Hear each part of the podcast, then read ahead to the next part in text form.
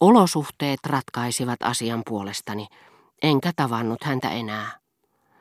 Hänestä ei tullut tunteitteni kohdetta, mutta hänestä olisi voinut tulla. Ja mikä muun muassa teki niin julmaksi sen suuren rakkauden, joka kohta oli kohdalleni osuva, saattoi nimenomaan olla tuota iltaa muistellessani tietoisuus siitä, että se olisi voinut, jos vain olosuhteet olisivat toisiksi kääntyneet, kohdistua toiseen, Madame de Stermariaan. Sen naisen osalta, joka sen minussa vain hiukan sen jälkeen sytytti, se siis ei ollut. Päinvastoin kuin mitä halusin ja tunsin tarvetta uskoa, ehdoton, väistämätön ja ennalta määrätty. François oli jättänyt minut yksin ruokasaliin sanoin, ettei minun pitäisi oleilla siellä ennen kuin hän oli sytyttänyt tulen takkaan. Hänen piti nyt laittaa päivällistä, sillä vankeuteni oli alkava jo siitä illasta ennen vanhempieni kotiintuloa. Katseeni osui valtavaan röykkiöön rullalle kierrettyjä mattoja, jotka oli nostettu matalan astiakaapin päälle, ja painaen siihen kasvoni, pölyä ja kyyneleitä nieleskellen kuin juutalaiset, jotka suruaikana peittävät tuhkalla päänsä, puhkesin itkuun. Värisin vilusta, en vain siksi, että huoneessa oli kylmä, vaan koska tietynlaiset kyyneleet aiheuttavat huomattavaa ruumiin lämmön alenemista, varjellakseen meitä vaaralta ja myös, mitä lienee turha tähdentää, hienon hienolta hyvän olon tunteelta, jota vastaan emme yritäkään puolustautua, kun ne pisaroivat silmistämme kuin läpitunkeva, jäätävä, loputtomalta vaikuttava tihkusade. Yhtäkkiä korviini kantautui ääniä. Saanko tulla sisään? François sanoi, että sinun pitäisi olla ruokasalissa.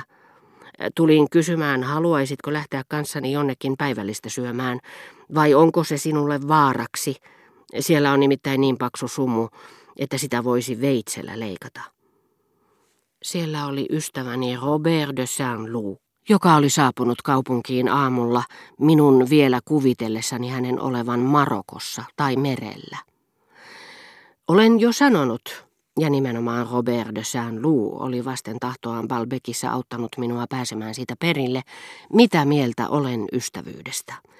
Että se itse asiassa on jotakin niin vähäpätöistä, että minun on vaikea ymmärtää, miten etevät nerokkaatkin ihmiset, kuten esimerkiksi joku Nietzsche, ovat voineet nähdä siinä älyllisiä avuja ja näin ollen torjua sellaiset ystävyyssuhteet, joihin ei muka liittynyt älyllistä kunnioitusta ja arvonantoa.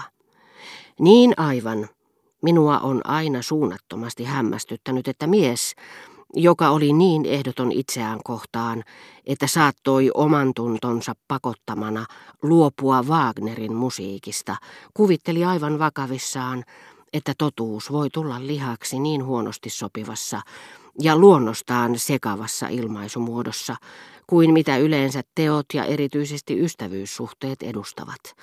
Ja nähdä jotakin merkityksellistä siinä, että joku jättää kesken työnsä lähteäkseen itkemään yhdessä ystävänsä kanssa, saatuaan kuulla erheellisen uutisen Louvren tulipalosta.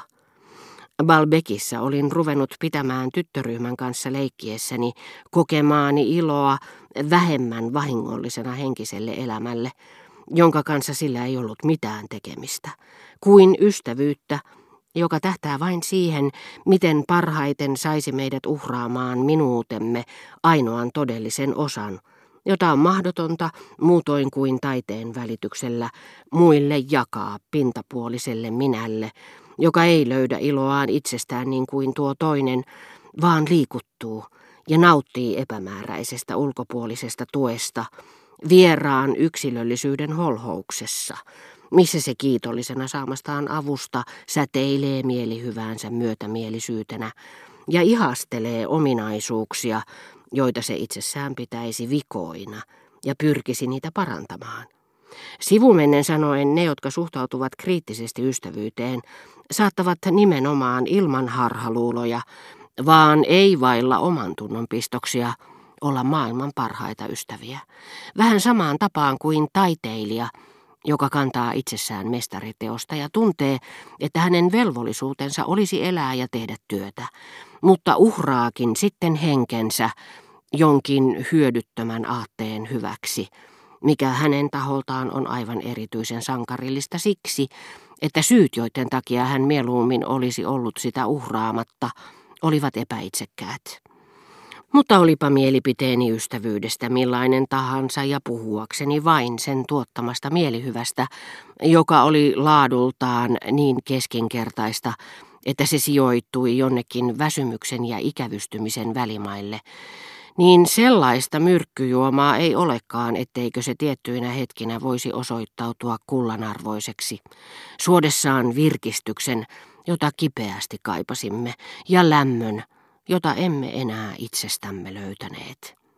Tosin minun ei tullut mieleenikään pyytäessään luuta, niin kuin vielä tunti sitten suunnittelin, viemään minua Rivbellen naisia tapaamaan. Kaivatun Madame de Stermarian jättämiä jälkiä ei noin vain käynyt pois pyyhkiminen. Mutta nyt kun en enää tuntenut sydämessäni yhtään ainoata syytä onneen, oli kuin sään luun sisään tullessa hänen mukanaan olisi huoneeseen tulvahtanut sydämen hyvyyttä, iloa ja elämää, jotka eittämättä olivat ulkopuolellani, kuuluivat ulkomaailmaan, mutta tarjoutuivat minulle, eivät sen parempaa pyytäneet kuin saada olla omiani. Itsehän tosin hämmästyi ja ihmetteli kovasti riemukasta huutoani ja heltymyksen kyyneleitäni.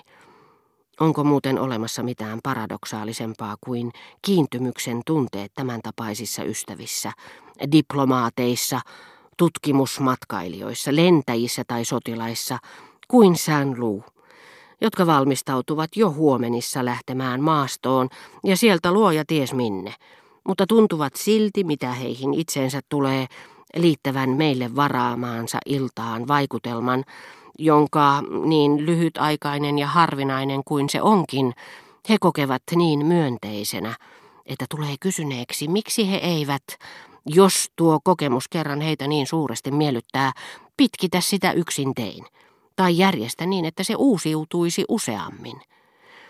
Seurassamme nautittu ateria, maailman luonnollisin tapahtuma, muodostuu näille matkailijoille yhtä erikoiseksi ja nautittavaksi ilonlähteeksi kuin meidän boulevardimme aasialaisille. No hyvä. Me lähdimme siis yhdessä päivälliselle ja rappuja laskeutuessani muistelin Donsieria, missä joka ilta lähdin ravintolaan Robertia tapaamaan ja kaikenlaisia pieniä, jo unhoon vaipuneita ruokasaleja. Muistin erityisesti yhden, jota en enää koskaan sen jälkeen ollut ajatellut, joka ei edes sijainnut hotellissa, missä sään luu tavallisesti nautti ateriansa, vaan paljon vaatimattomammassa, lähinnä täysihoitolaa tai majataloa muistuttavassa paikassa, missä ruokavieraille tarjoilivat emäntä ja yksi palvelustytöistä. Lumisade pysähdytti minut sinne. Sitä paitsi Robert ei sinä iltana syönyt päivällistä hotellissaan, enkä siitäkään syystä viitsinyt kulkea pitemmälle.